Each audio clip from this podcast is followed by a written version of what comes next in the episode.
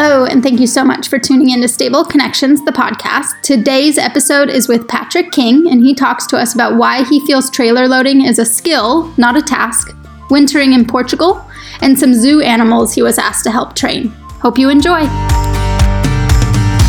Stable Connections is sponsored by Bay Mare Designs. Bay Mare Designs is a full service branding and web design studio built for equestrian owned businesses. Alicia combines her experiences within the design space and her passion for the horse world to create stunning, strategic designs that help you grow your small business. Learn more about how you can attract your dream clients through branding and web design. She services clients nationwide. Please visit www.baymaredesign.com and receive 10% off when you mention Stable Connections, the podcast. Stable Connections is sponsored by Tracy Rainwaters. Dr. Tracy Rainwaters is a doctor of chiropractic specializing in whole being healing for horse and rider. Dr. Rainwaters combines her chiropractic knowledge with animal communication and shamanic energy healing to provide a holistic framework for horses and their humans to find harmony within themselves and with one another. Dr. Rainwaters offers master classes, online courses, and workshops that focus on developing our understanding of the equine physical body, breath work, animal communication, and intuition development. If you're interested in how a whole being approach to healing can help you or your horse, please visit Dr. Tracy Rainwater's website at www.tracyrainwaters.com. are you from?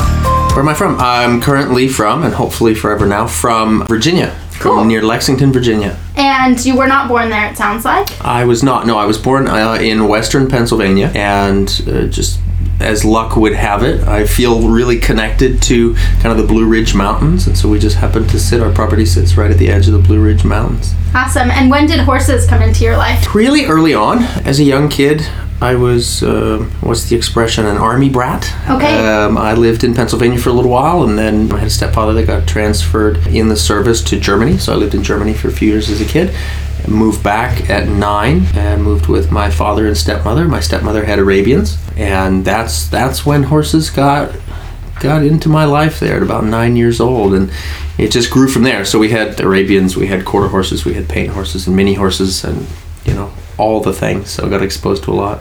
Cool. And did you have any like structured riding time or it was just kind of free for all? I got involved into a local horse show organization, a couple local organizations, and then a 4 H program. So that provided, I don't know necessarily so much structure as far as the educational side of things, as far as like riding lessons, but structure as far as the goals. And that was really good. I didn't have too much access to instructors where I was and just with the way life was at that point, but having seeing the tasks, seeing the goals there, that really helped to shape things for me. And did you feel a connection more to one breed than the other? Because you kind of got exposed to quite a few in the beginning, it sounds like. Yeah, um, no, not really, you know. And so I've actually since I've worked with so many breeds of horses, very early stages of training. I would have Lipizzaners and paints and thoroughbreds and Morgans and you know just kind of ones you couldn't tell what they were. Yeah, ones you weren't sure the collector's editions. Yeah. Exactly. Yeah. And no, I would I can't say that I've ever been necessarily really drawn to one as like that's the favorite breed. I currently I ride more Lusitanos and Andalusians than mm-hmm. anything else because I spend a lot of winter time in Spain and Portugal. When did dressage officially come into your life? Oh boy, when was I when was I drawn to the dark side? uh, so it was a lot of hunt seat and western in my early career, and the halters and the showmanships, and actually I drove some horses and things like that. Dressage more formally came into my life as I had established a business starting young horses under saddle. I had clients that would bring their young dressage hopeful right? They're dressage prospects, and then they would frequently have me ride with their instructors because they were a little anxious about taking their young horses out to their first clinic setting and that sort of thing. So that's where dressage really started to come into what I was playing with and what I was doing, and uh, it was fantastic. And there was even several young horses that I was starting for dressage barns, so I would go to them uh, and work several horses at one time, and I'd be putting a first ride on a young horse while somebody else is having a lesson in the same arena and that sort of thing. So it was a, it was a lot of it was a comfortable setting and that was really great. Uh, it wasn't one of those kind of intimidating settings, you know, that's really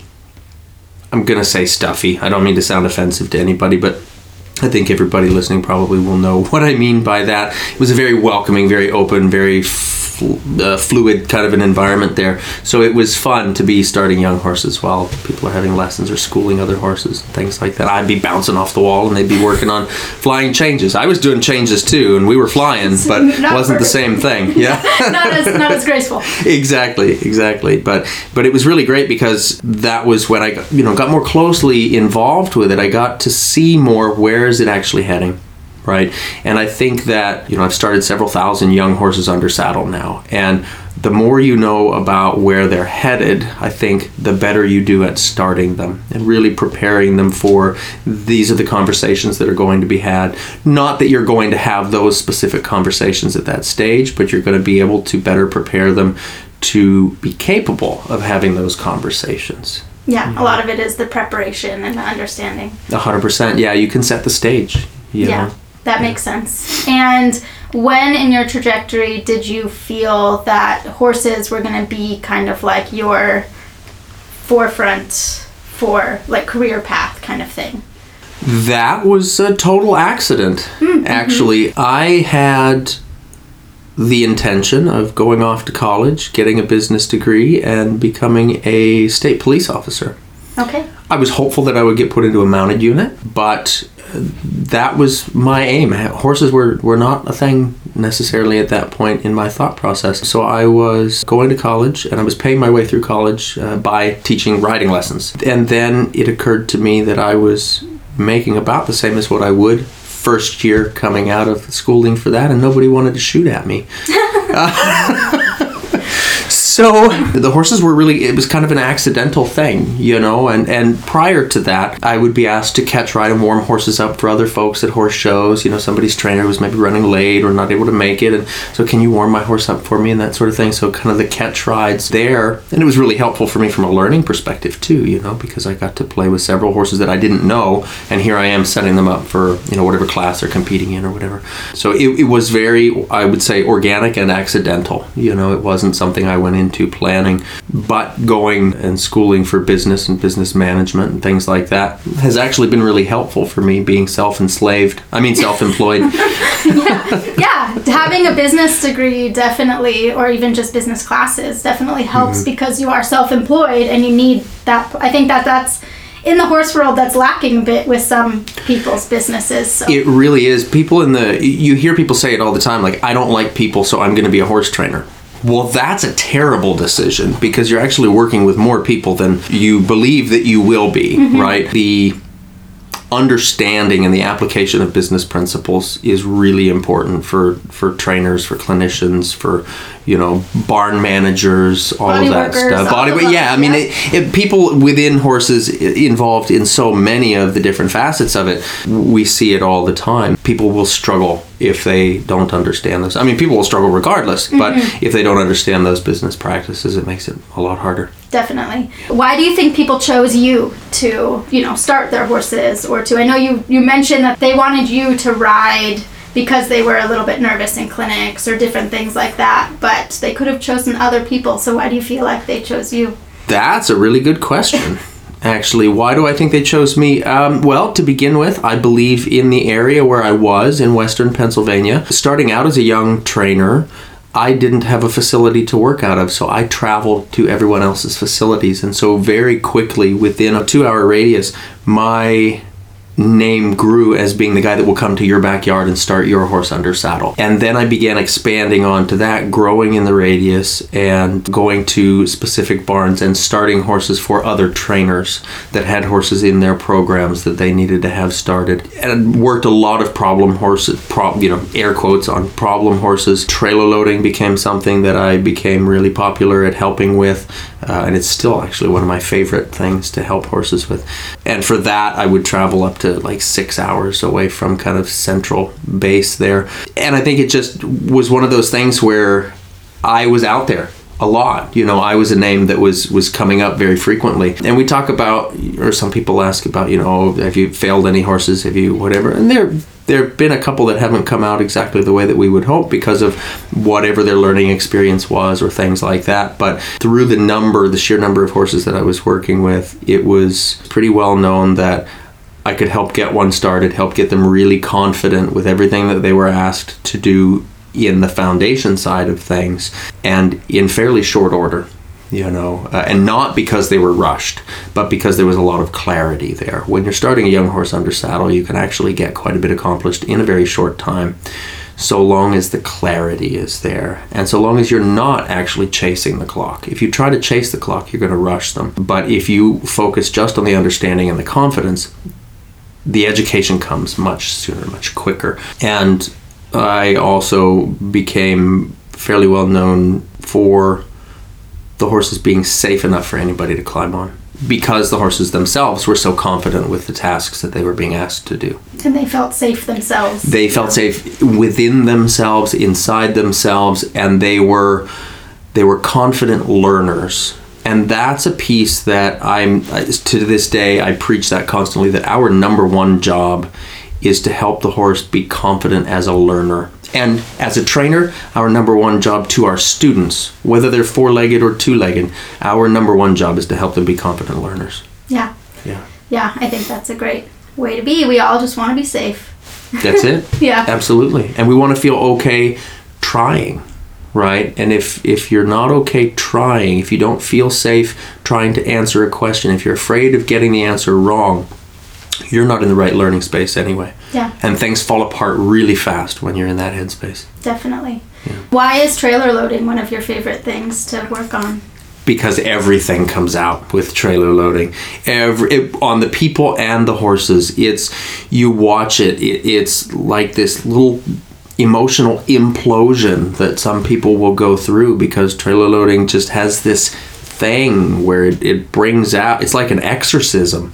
It just brings out all the demons yeah. you know right to the surface. Well, uh, there's a lot of accidents that either have happened or people are scared of being in this box with this horse or you know absolutely. all of the things. Yeah I absolutely. Yeah yeah. And and it just uh, fairly early on I, I got exposed to some ideas for trailer loading that just really helped to set the horse up to be open and again confident right? Confidence is, is such a huge thing there. But you see so many people rush and scramble and stare at their watches and you or know force the horse in. Force the horse in absolutely. And i can't think of any horse that i've not been successful helping to load in the trailer. Sometimes it would take a couple sessions to get them really good depending on you know past traumas and different mm-hmm. things like that. But i i had someone ask me recently working with one to load load on the toilet. They said, "How can you be so damn patient with it?"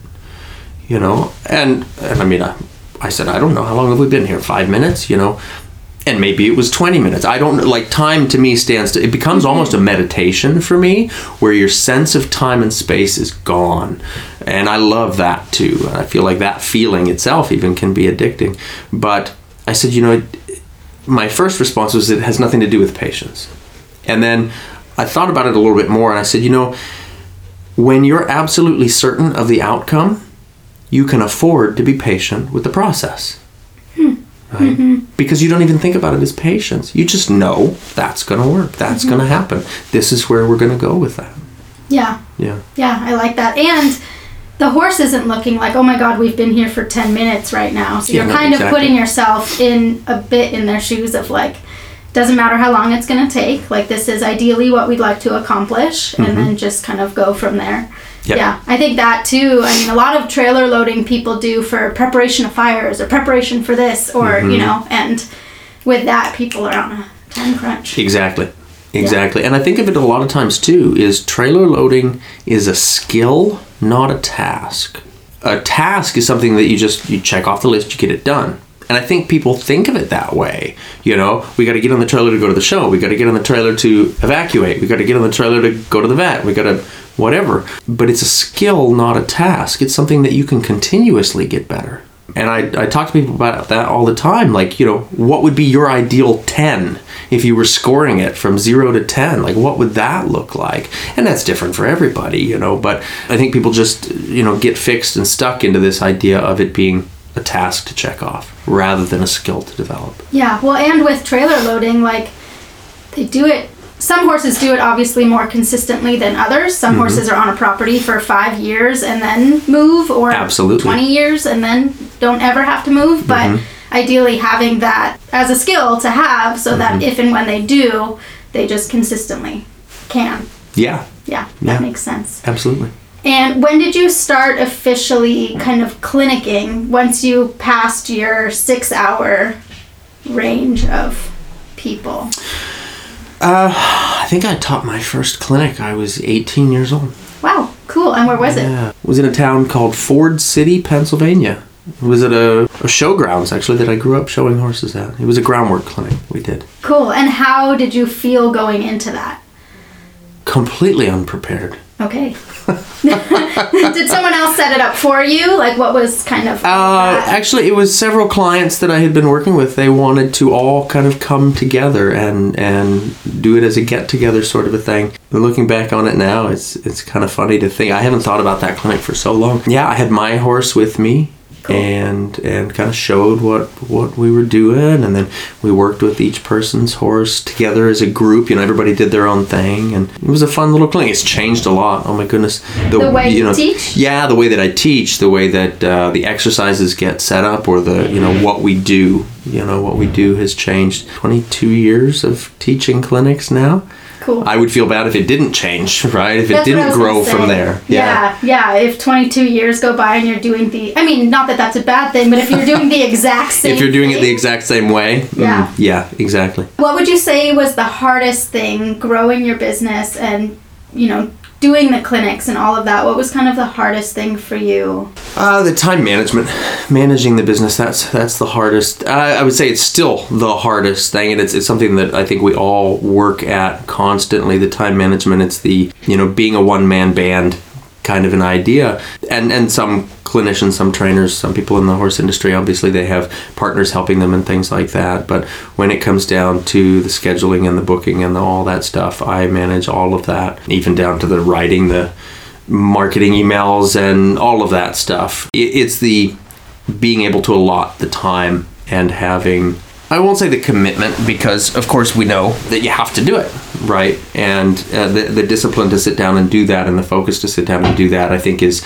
is actually pretty easy when you absolutely know that, you know, there's nobody to pass the buck to, right? It's like it, it's got to stop right there with you. It starts and stops with you. But it's the finding that time consistently to Yeah. do that. And like the priority list too, if you are a one man show, Exactly. knowing okay, this marketing before this clinic or this Mm-hmm. event needs to happen by January first, and so to start Yes. doing it. Yeah, the prioritization of that is really essential. And honestly, it was not something, at least in my experience, it wasn't something that you could go into it knowing the priority list for it. It took me a good 10 years to really understand the marketing of a clinic and the you know how far ahead do we need to know about these things and, and honestly at that point my clinics for the most part run themselves now because I've also built enough of a, a reputation following that sort of thing. But there is still, you know, when you're doing special events, when you're promoting your podcasts and things like that, you know, we want to do that. It's about figuring out the timing of when people are going to see it the most. You know, timing for posts on social media and different That's things changing like that. like daily for some reason. It, it really does. Yeah, it really does. And that definitely keeps it interesting, you know, but it also makes it something that you do have to be paying attention to. You have to have your finger on the pulse of those things. And the prioritization because of that changes from time to time. And, you know, we all know tax season priorities change, you know, and you got to figure those things out. And then, you know, holiday seasons, well, priorities change when those things come around, right? So there's the constant fluctuation. And then for me, I, like I mentioned, I winter in Spain and Portugal. So taking three months off and going there, mostly because I'm a princess and I like to get out of the cold weather. Um, but um, no, the truth is, I get to be a student for three months out of the year when I do that, Cool. which is to me a really important thing. That's a priority to me is being a student. But it's when that comes up, it's okay, now I've got to not only prioritize what's currently happening, but I've got to prioritize what's going to happen when I'm not around and how can I plan for those things so that it's smooth sailing, basically. Yes, yeah, so you can come back and it's not a shit show. It, yes, shit show is exactly what I've returned to a few times. Yeah, lesson learned. Hopefully every That's time. it, exactly. Yeah. Yeah. And tell me about your experience in Portugal and, you know, what you do out there when you are a student. Mm, yeah. Who you follow, maybe too. Okay, yeah, absolutely. So uh, that all started with a friend of mine uh, who was a, was a very good friend, teacher Mark Russell. Uh, was a dressage clinician. He studied with Nuno Oliveira for several years, and he used to tell me that he really wanted to go back. He wanted to go back to Portugal, and he passed away. And he had, he had told me if he would do it, this was, uh, you know, he wanted to go and, and spend time with Luis Valença. And when he passed, that just became, you know, I just, I don't know, it's something that the, the eternal student in me said, well, that's what we need to do.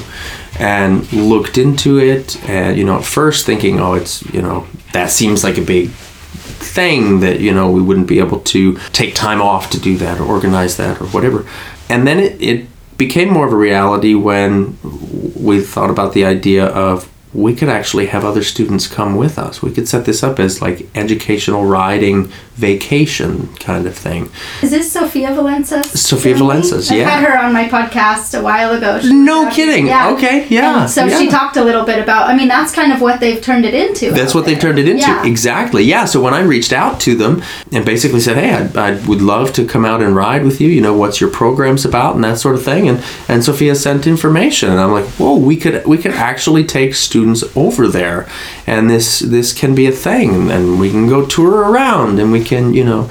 Do the whole be a tourist and ride and learn and all of that stuff, and that was that was really great. And then Senor Luis orchestrated for me to go to the Royal School in Spain in Jerez and learn as a student there, as a short-term student. How long ago was that? Uh, this was three. It was pre-COVID, so uh, the opportunity to go to Spain was the the first time was the first year before COVID. Okay, so pretty recent. Fairly recent for that one. Yeah, absolutely. I think we'd gone four years maybe to uh, Portugal prior to that, and so I'm really excited to be going back again this year now that everything's opened Had you back not up since again. COVID? Exactly. Okay. It's exciting to be able to go there, and the countdown is on. I have two groups of students going to Portugal and two groups also going to Spain.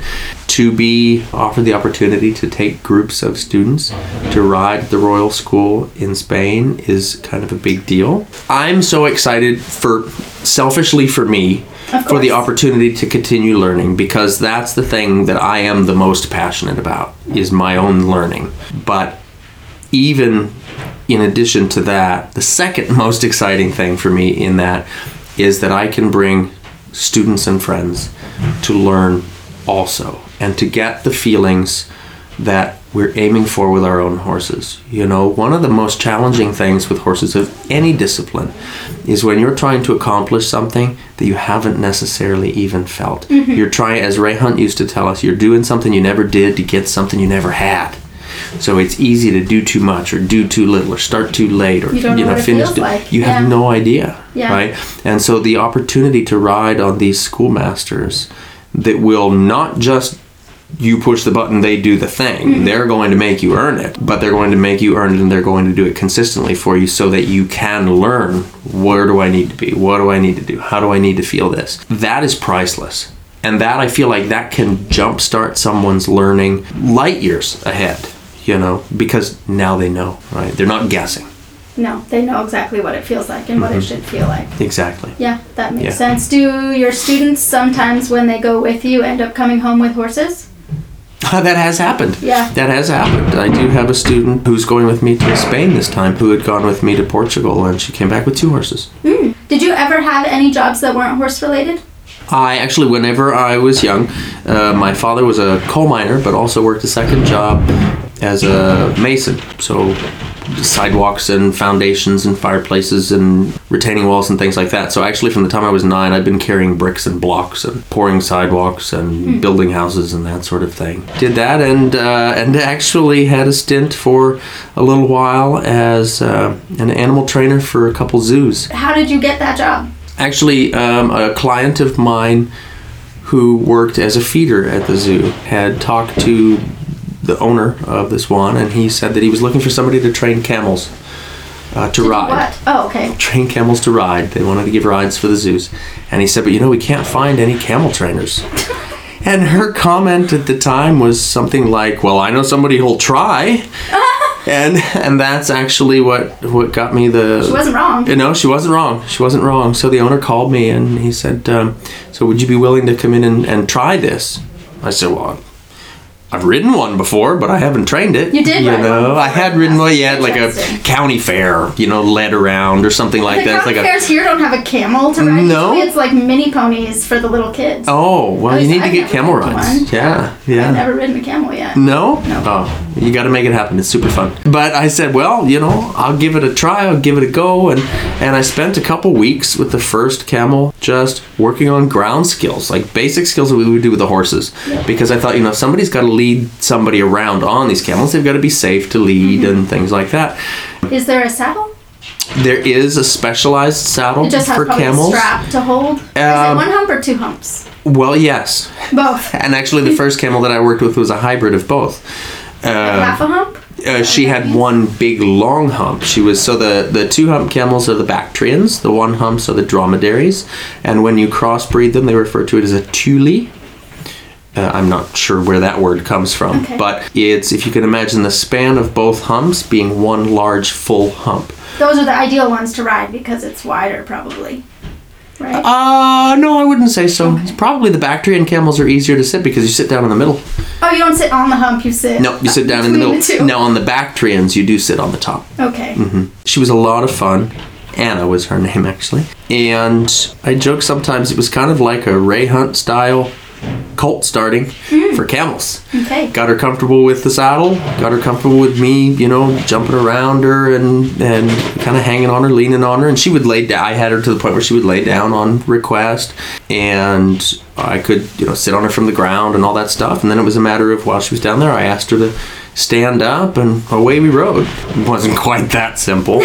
Maybe not. There was a little bit of bouncing involved, but it didn't take very long for me to figure out that it's actually a fairly consistent, easy process.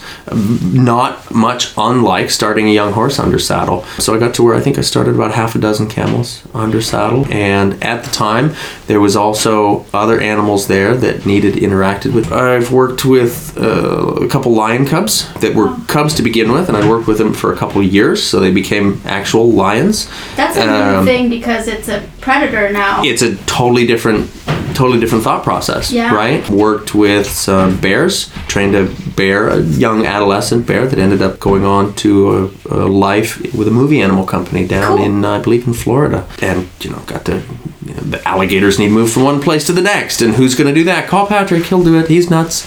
It's like hey mikey give it to mikey. He'll try anything. Did you have any fear involved with any of them? no.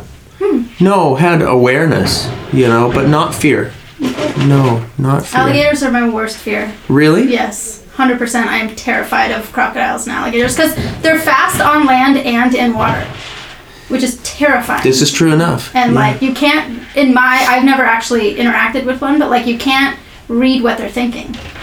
I feel like they don't have a lot of facial. you can more than you would believe, and that was actually that was a really big surprise to me. So, I joked we had three pretty good sized alligators, and I would go in and clear the swamp, you know, do whatever, and if they needed moved around or things needed rearranged in the habitat, and I would go in, and they all three had different personalities. These three that were in there.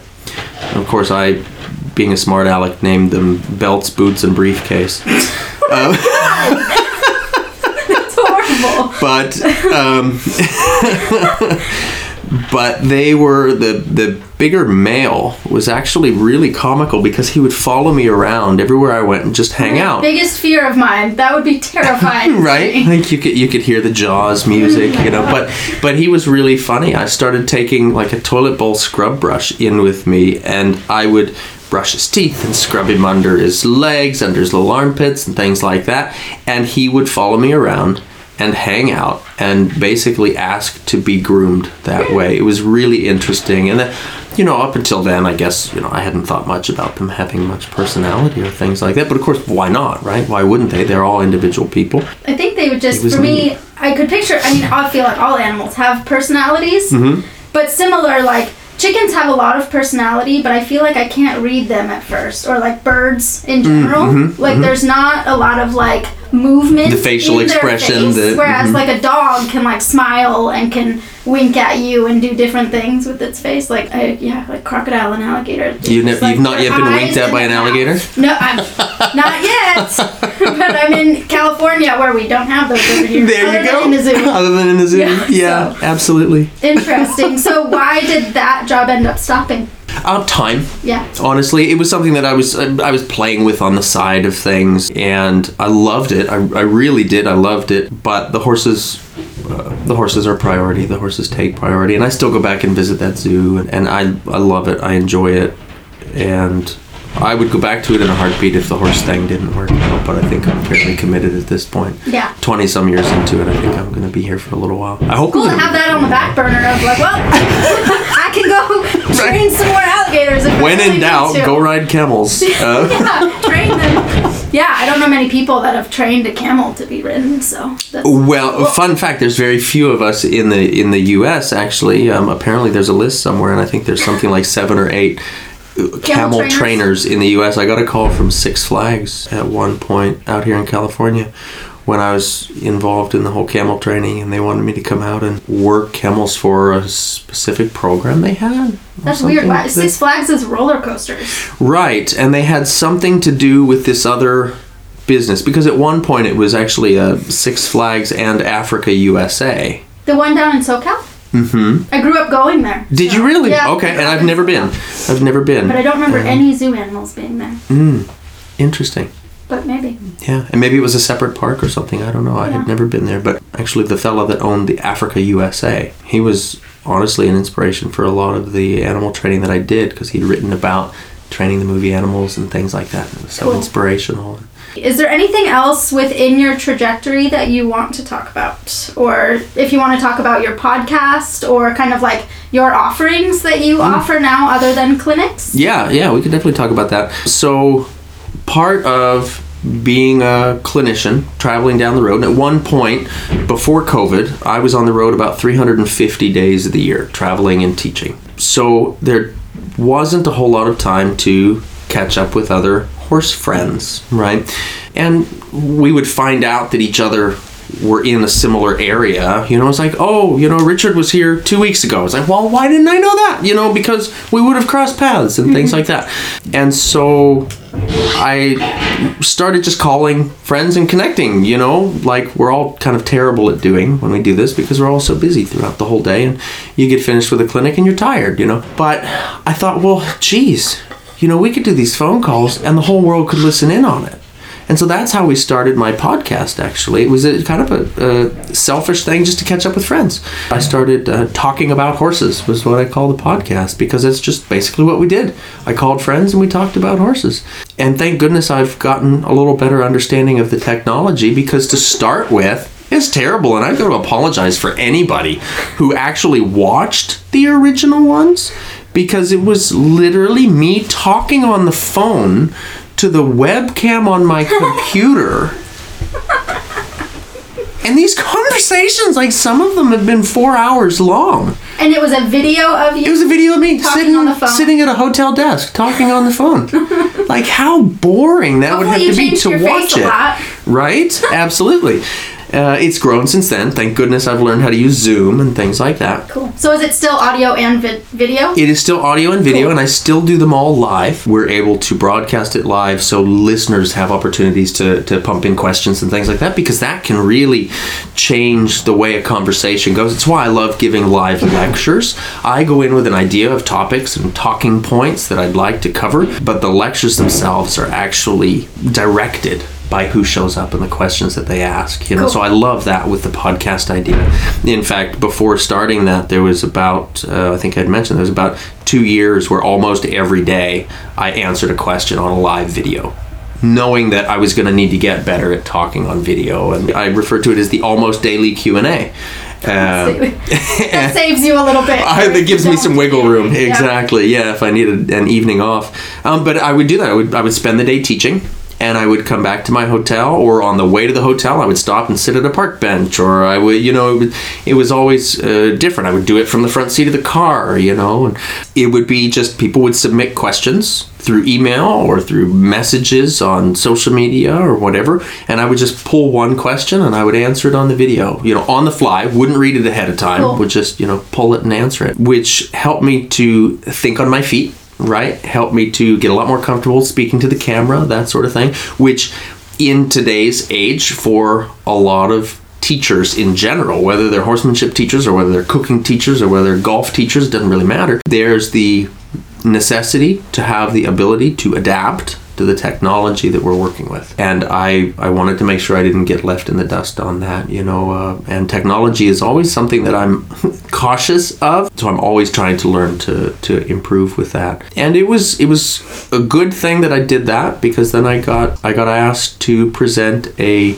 in hand work course online that has become the developing balance in hand course. And it's i think that's the website for it developingbalanceinhand.com where i showed up and taught this in hand work and the gal that coordinated it callie king she actually tried getting me to do that for like two or three years so oh i really think you need to consider this. I think you need to think about it. Like i struggle to teach this stuff in person. How are we going to teach it on a computer? Not only a computer but now an app on your phone too. It's like oh my gosh how do we do that? And finally she just said look you just come out here and you teach. We'll have the cameras. We'll do the thing. We'll help you put it together we'll help it get put together like they did all of it. And it was amazing. Like her vision on how to put it together was fantastic. So seeing how she orchestrated camera angles and different things like that was really inspiring. And she she put the whole thing together. And then I would see students. Some of the students early on would send videos for me to coach,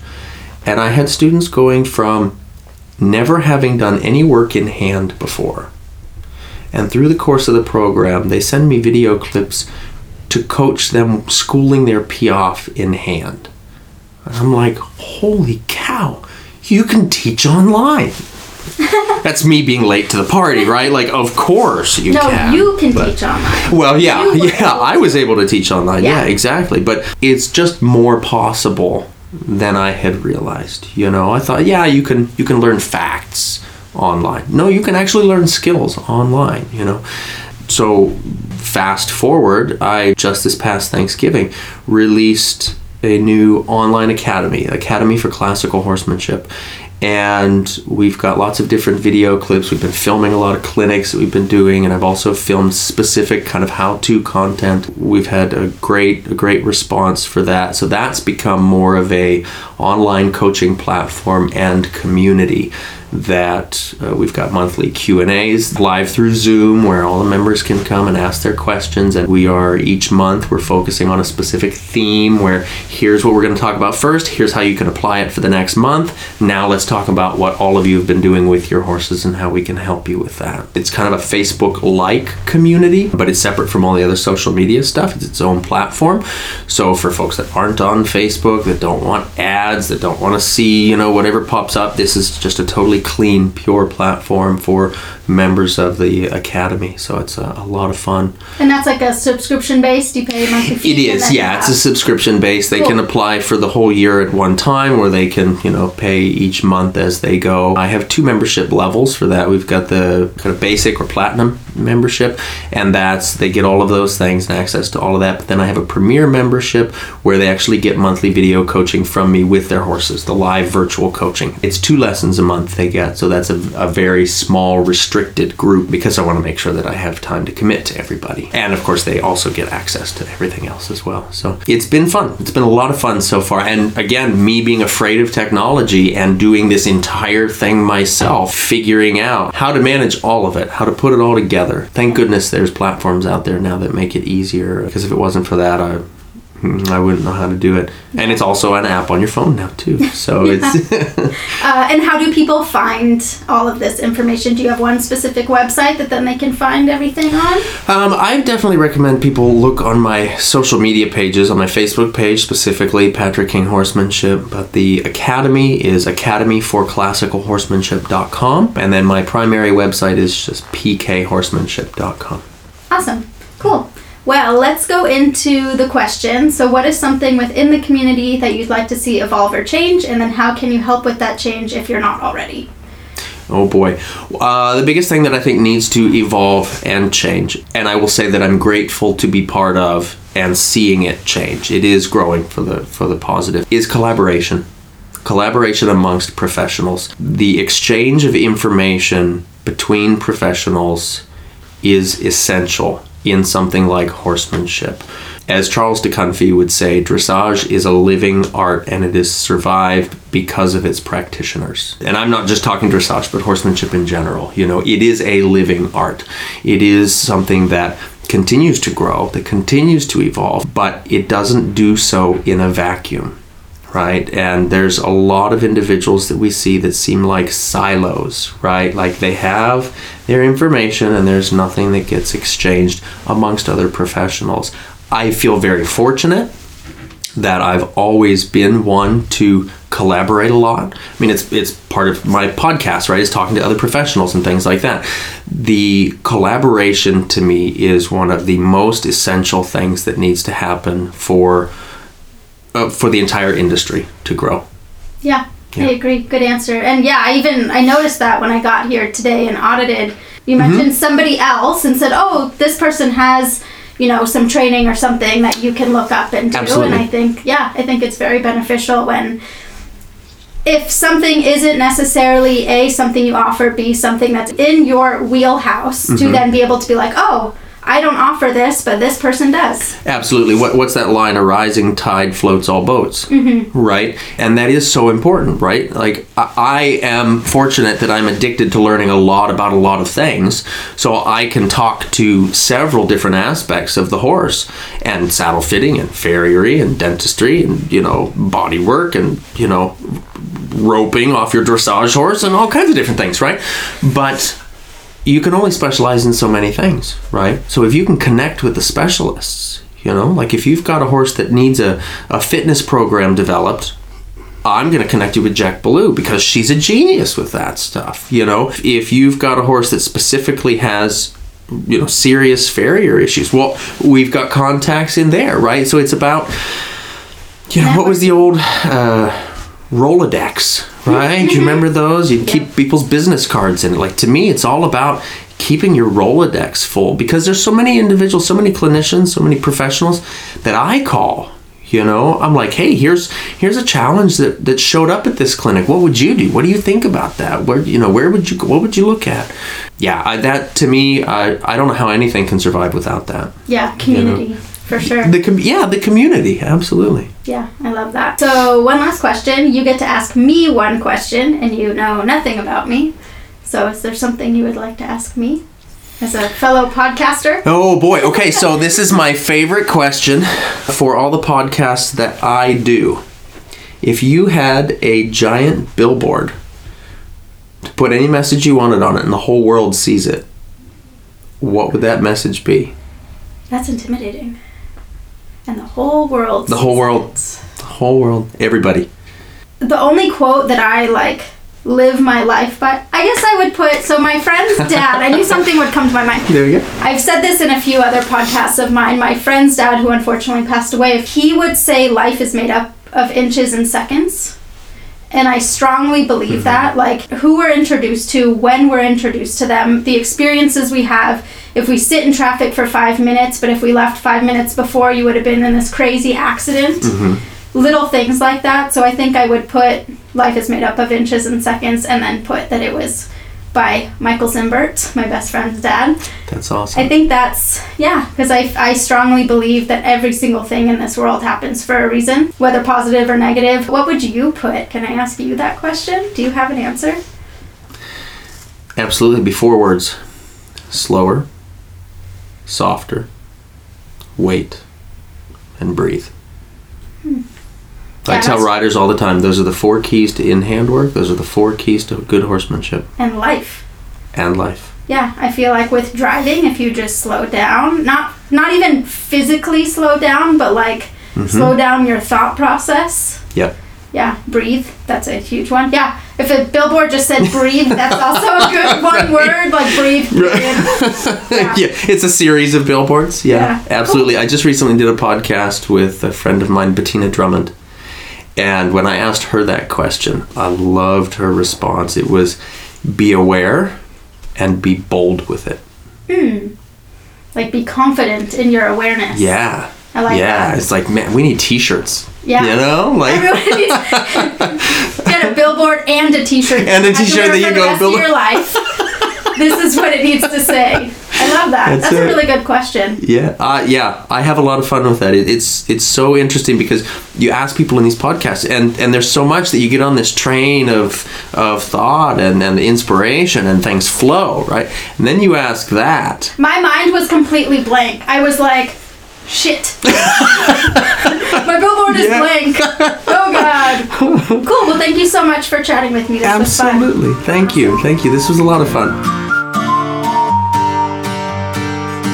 Hey again, and thanks for tuning into Stable Connections, the podcast. This is your host, Shauna Burke, and if you enjoyed this episode and want to hear more, don't forget to tune in every Monday morning for a new episode. Follow along on Instagram and Facebook.